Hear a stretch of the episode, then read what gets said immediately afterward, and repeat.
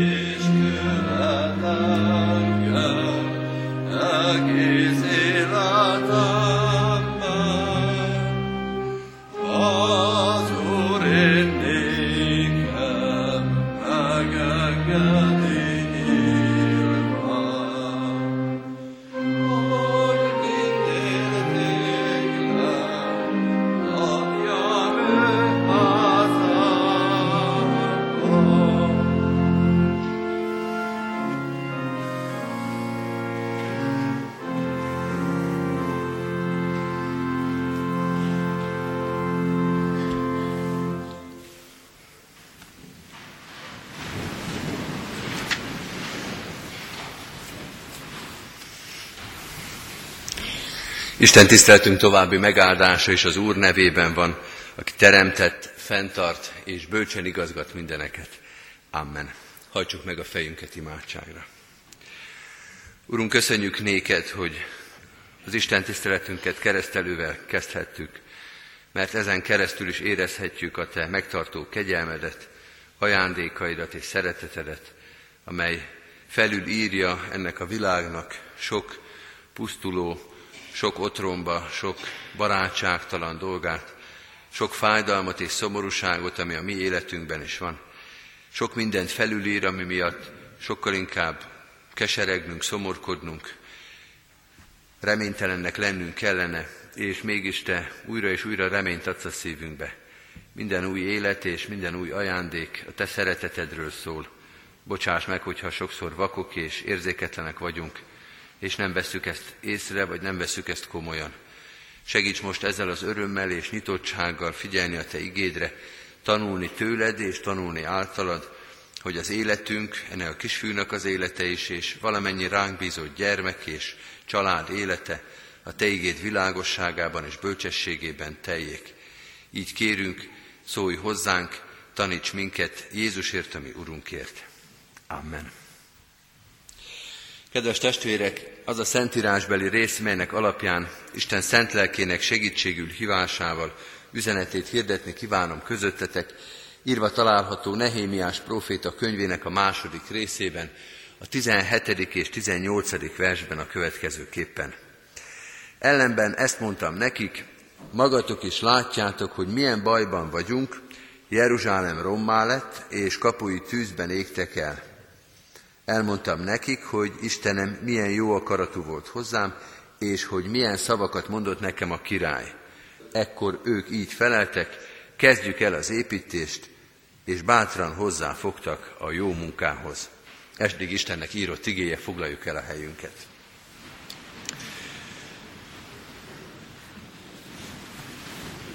Kedves testvérek, amikor kisiskolás voltam, vagy talán még korábban, először vettem gyermekbibliát a kezembe, az egy holland kiadású gyermekbiblia volt, tulajdonképpen nem is Bibliának hívták, az volt a címe, ma is lehet még néha kapni, hogy vasárnap reggel.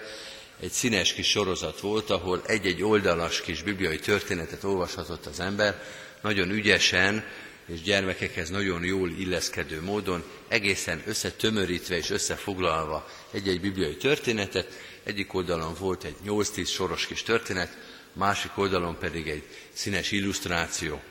És az egyik kép, az egyik történet, amelyre máig emlékszem, az ez a történet volt, amit Nehémiás proféta ír le, és amely az egyik, a könyvének az egyik legjellegzetesebb pillanata.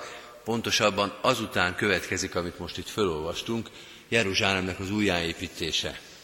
Jól rajzolható és jól ábrázolható a történet, hogy az egyik kézben a könyveskanál, a másik kézben a láncsa vagy a kard, mert hogy külső ellenség, külső és belső ellenség fenyegetése mellett kell Jeruzsálemet újjáépíteni. Nehémiás proféta könyve tulajdonképpen erről az újjáépítésről szól, fizikailag és lelkileg is, hogy 70 év, tehát két vagy majdnem három emberöltőnyi fogság és deportálás után, amikor hazatér a kiválasztott nép abba a hazába, amelyben szinte csak olyanok élnek már, akik elfelejtették az Isten dicsőségét és az Isten tiszteletét, és ezt kell valahogy újra a visszatértekkel létrehozni, újra megerősíteni. Ebben az országban újjáépítési munka kezdődik, mert hogy az ország el van pusztulva, fizikailag és erkölcsileg is, a kultusz is, az Isten tisztelet is. Tehát nagyon mélyről, nagyon alacsonyról kell újra fölépíteni ezt az országot. És ez az alacsony, ez az elpusztult élet azt is jelenti, hogy amikor elkezdődik ez az újjáépítés, akkor a rossz akarók, az intrikálók, a furkálódók megpróbálják ezt megakadályozni, akár rossz hírekkel és intrikával, akár fegyverrel is, és ezért arra készül, kényszerül Izrael népe, hogy miközben építi a vár falakat, eközben fegyver legyen a kézbe, hogy amikor arra van szükség, akkor megvédjék ezt az újjáépítést. Ez a munka egyébként most kezdődik, ezzel az igével szinte, amelyet felolvastunk, felolvastunk és amelyről Nehémiás proféta ilyen szépen megemlékezik.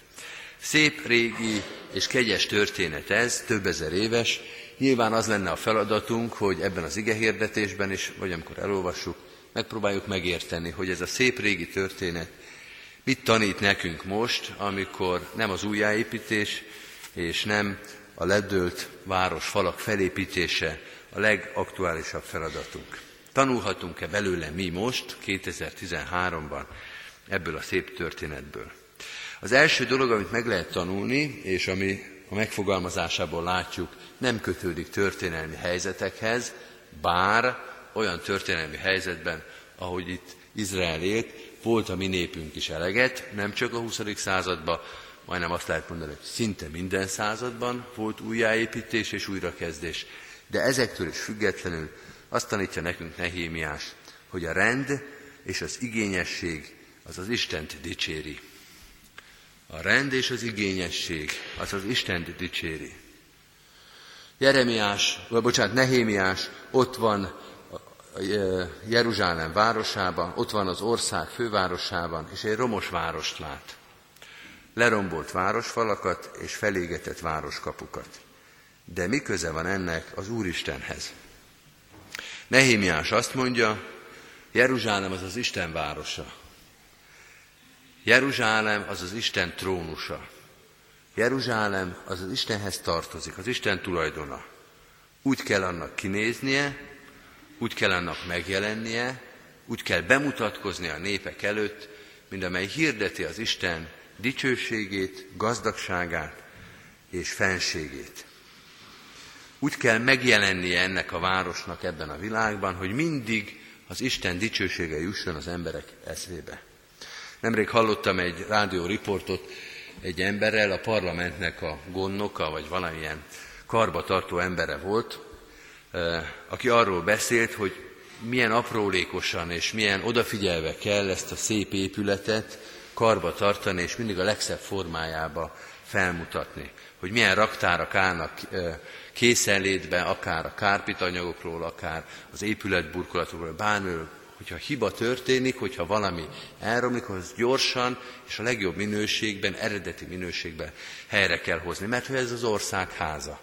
És hogy nem engedheti meg magának az ország, hogy az a ház az lerobbant legyen, hogy az igénytelen legyen, hogy ne legyen a javítás megfelelő minőségű, hogy ezért egy egész nagy stábot kell folyamatosan készenlétbe tartani.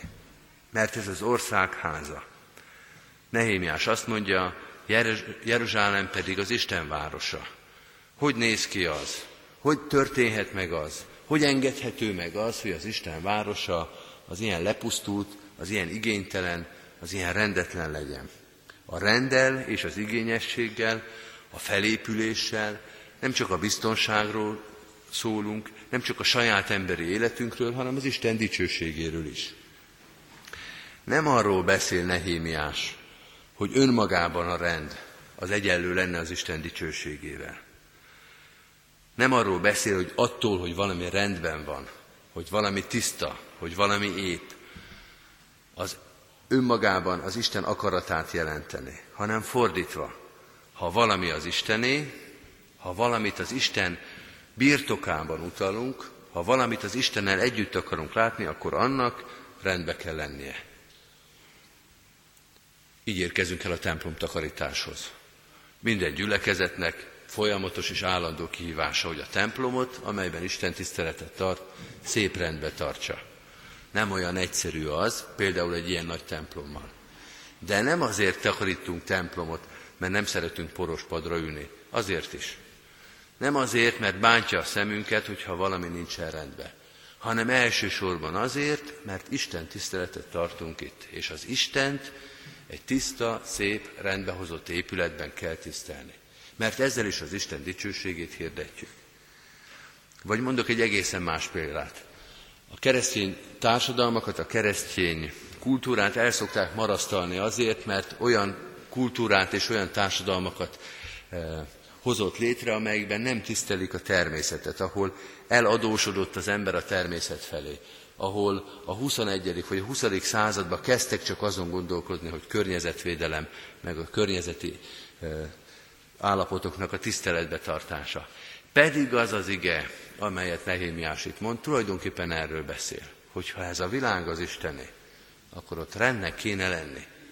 Amikor az Úristen Ádámot a paradicsomba elhelyezte, és azt mondta, hogy őrized és műveljed ezt a teremtett világot, azt a paradicsomot. Nem arra gondolt-e, hogy ott nem lehet sem szemét, sem rendetlenség, sem igénytelenség, még a teremtés, a természet körülményei között sem. Hát ami az Istené, ami az Istenhez tartozik, annak rendbe kell lenni. És akkor, hogy elérkezzünk végre magunkhoz is, így van az ember magánéletével is. Ha az életünk az Istené, ha mi is az Isten kerítésén belül tudjuk az életünket, akkor ott rendnek, tisztaságnak és igényességnek kell lenni. Mert ez tartozik hozzá az Istenhez. Nehémiás első tanítása tehát az, hogyha Jeruzsálemet az Isten városának nevezzük, akkor az a várfalakon, a kapukon, az utcákon, a közállapotokon is meg kell, hogy látszódjon. A második gondolata első halásra olyan lesz, mint hogyha mindenek ellent mondana, mert arra is tanít minket Nehémiás, hogy Isten nem csak a rendben és az igényesben van jelen. Isten nem csak a rendben és az igényesben van jelen, hanem az ellenkezőjében is. A rendetlenségben, a romok között, az igénytelenségben, a lepusztultságban is. Nem azért, mert az Isten igénytelen, nem azért, mert az Úristen lepusztult, hanem azért, mert az Úristen nem fordít hátat, még az igénytelen, a lepusztult, az elfáradt, a szétesett embernek vagy társadalomnak sem. Az Isten nem fordít hátat sem annak az embernek, sem annak a társadalomnak, amely igénytelen és lepusztult állapotban van. Ilyen lehetett Izrael is abban az időben, amikor Nehémiás ezt a könyvet megírja. Jön vissza a fogságból, lehet, hogy bizonyos anyagi javakkal, de vajon milyen Isten tisztelettel, milyen lelki állapotban? Keveredik össze, vagy éppen ellenkezik azokkal, akik otthon maradtak, belső ellentétektől megszabdaltan, próbál új életet élni, vagy éppen föladja, hogy újra meg lehetne teremteni Izrael államát, egy össze-vissza, elég kaotikus, a szomszédjaival és önmagával is elég nehezen bajlódó társadalomban beszél Nehémiás. Nem a rend és nem a tisztaság példaképe ekkor Izrael. És Isten mégsem fordít nekik hátat, hanem azt mondja, ebből a rendetlen, elkoszolódott, igénytelenné vált társadalomból kell egy tiszta és Istennek tetsző társadalmat fordulni. Azért fontos ezt megjegyezni, mert a vallásos embereknek vissza-visszatérő kísértése, hogy Isten csak a rendezettekhez megy. Isten csak a kifinomultakhoz. Isten csak az elithez, akiknél rendben van minden, akik szépek, tiszták, okosak, példamutatóak. És persze vannak olyanok, akik nem ilyenek, akik rendezetlenek, akik olyan kaotikusak, akiknek olyan bonyolult és össze-vissza az életük, akiknál nem lehet tudni, hogy akkor most mi, merre, hány méter, akiket nem lehet teljesen kiismerni, hát ezek nem nagyon számítsanak az Úristenre. Van egy bizonyos szint, egy nívó, ami alá az Úristen nem ereszkedik. Jézusnak egy nagyon kemény példázata, amikor a farizeus és a vámszedő imádságát összehasonlítja. És azt mondja a farizeus, hogy hálát adok neked, Uram, hogy nem vagyok olyan, mint az ott. És akkor rámutat valakire, aki a szint alatt van, a nívó alatt van, aki nem érdemli meg az Úristent, akinek az élete méltatlan az Isten fenségéhez. Vannak ilyenek, mondja a farizeus, tudnék sorolni neveket. Tudnék itt mutogatni a templomba is, akik nem érdemlik meg az Isten segítségét és jelenlétét. És Isten is azt mondja, amit Nehémiás, hogy az Isten nem ilyen finnyás, mint a farizeusok. Nem húzogatja így a vonalakat, mind ahogy az emberek szokták, hanem a legszétesettebb élethez is oda tud hajolni. Ha valaki úgy érzi, mondja Nehémiás, hogy az élete az hasonlít a romos Jeruzsálem életéhez, hogy a falak lerombolva, a kapu felégetve, az élet össze-vissza, az élet kaotikus és vállalhatatlan, akkor Nehémiás azt mondja, ne félj, mert az Isten ezt látja, és nem fordít neked hátat. Nem helyesli, nem legitimálja, nem arról van, hogy azt mondja az Úristen, végül is mindegy. Nem mindegy. Csak éppen nem hagy el, csak éppen nem vonul ki az életedből. Sőt, és ezt mondja tulajdonképpen Nehémiás utolsó gondolatként, éppen az Istennel kezdődik el majd a rendeződés. A rend az Istennel kezdődik. Ezt mondja Nehémiás ennek a népnek és ennek a városnak, a 18. versben olvastuk ezt. Elmondtam nekik, hogy Istenem milyen jó akaratú volt hozzám, és hogy milyen szavakat mondott nekem a király. Nehémiás azért lehet itt, mert Isten még amikor Nehémiás Babilonba volt, még amikor Nehémiás a, a leigázó hatalomnak a városában élt, annak a hatalomnak a királya elindította őt erre az útra, megengedte neki, hogy hazatérjen, megengedte neki, hogy helyrehozza a lerombolt várost. Isten volt az, aki megfordította ezt a szomorú történetet, elpusztította a korábbi pusztítót, és az új király, az új uralkodó, az új birodalom megindított valami visszarendeződést. Megindított valamit, amiből rend és szabadság lesz.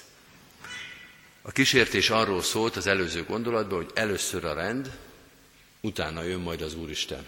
Ha elég nagy a rend, ha elég szép a tisztaság.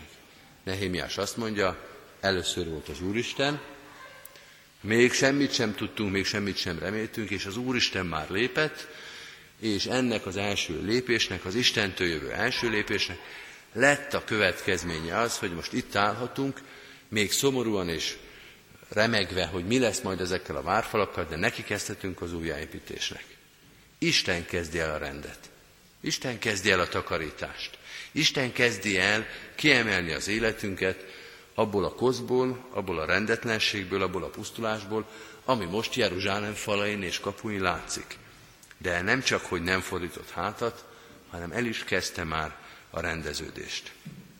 Nehémiást azt mondja, ha úgy érzed, hogy az életet hasonlít a lerombolt Jeruzsálemhez, hogy a kapuk fölégetve az ellenség szabadon jár kell, azt visz, amit akar, nincs ellenállás és nincs maradás, akkor bízzál és keresd az Istent, mert ő kezdi el majd a rendet, sőt, talán Nehémiás ezt is mondja, az Isten nélkül nem is lesz itt rend soha. Sem Jeruzsálemben, sem az ember életében. Nem magától lesz rend. Sem a fizikában, sem a gyerekszobában, sem az életünkben. Magától soha nem lesz rend. Hiába várunk, hiába gondoljuk majd, hogy a helyére kerülnek a dolgok, ha rend lesz, akkor azt valaki okosan, bölcsen és erős kezzel elkezdi. Magától csak mindig a rendetlenség van, a káosz van, az elveszés van, az, hogy megtaláljuk magunkat, hogy a helyünkre találjunk, hogy az életünkben rend legyen, ahhoz az Isten kell, az ő kezdeményezése. Ugorjunk egy nagyot, vagy már talán nem is kell olyan nagyot ugrani, mert azt mondja a nehémiás ige, így van az ember is. Az Isten úgy látta, hogy az ember élete az rendetlen, az védtelen, az felborult, olyan, mint a romos Jeruzsálem. Az ember élete ilyen, de az Isten nem hagyta ezt így. Az Isten úgy döntött, hogy rendet akar tenni, el is, kész, el is kezdte, el is indította, és el is végezte. Amit Jeruzsálem városán látunk, azt láthatjuk magunkon is, hogy az Isten jön, elkezd egy rendrakást, és be is végzi. Sok az ember dolga ebben, nekünk is meg lesz a feladatunk, de az elkezdés, az első döntés, az első lépés az Istené volt. A Filippi levélben van egy szép Krisztus himnusz, amikor azt olvassuk, hogy Jézus, az Isten fia, önmagát megüresítve ebbe a romos városba, ebbe a kapuit és falait vesztett városba eljön, hogy aztán majd minden térd meghajoljon az ő dicsőség előtt. Az, hogy ebben a világban rend van, hogy az életünkben rend van és rend lehet, az Krisztuson múlik, az ő rendrakó, helyrerakó, kiegészítő, felemelő munkáján. Adja a kegyelem Isten, hogy így tudjunk mindig tekinteni a romos Jeruzsálemekre, akár a saját volt életünkre, akár egy másik romos életre ezzel a reménységgel. Isten látta ezt, elkezdte, és véghez is viheti életünk rendberakását. Amen. Helyünkön maradva hajtsunk meg, hajtsuk meg a fejünket és imádkozzunk.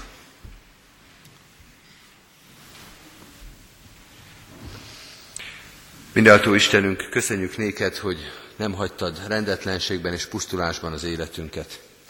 Köszönjük néked, hogy nem volt közömbös számodra, hogy mi hogy éljük az életünket. Köszönjük, hogy megláttad, szükségünk van a te segítségedre, hogy elkezdted a rendrakást, a megtisztítást, a szabadítást, hogy elküldted egyszülött fiadat, és hogy ezért van reménységünk a pusztulásból, a szétesettségből, a káoszból rendre, tisztaságra és szentségre jutni. Bocsáss meg, hogyha ezt sokszor nem becsültük meg, ha nem volt elég fontos nekünk, ha éppen mi voltunk azok, akik növeltük a káoszt és a rendetlenséget. Segíts újra és újra visszatérni hozzád, hogy Te, mint őriző pásztorunk, Te, mi az életünknek az Ura, Te, mint az életünknek, városunknak, szívünknek az őre, Te légy az Úr, a Te akaratod és a Te szereteted legyen a legfontosabb az életünkben. Így könyörgünk a lepusztult, az elpusztult, a romossá vált életekért, akik betegségben, szenvedélyben, fájdalomban, szomorúságban, szeretetlenségben pusztítják az életüket. Köszönjük, hogy Te mindent meg tudsz állítani, hogy a Te kezedben van megoldás, hogy Te meg tudsz gyógyítani minket. Őrizd meg elpusztult, rommá lett városainkat, szíveinket, életeinket.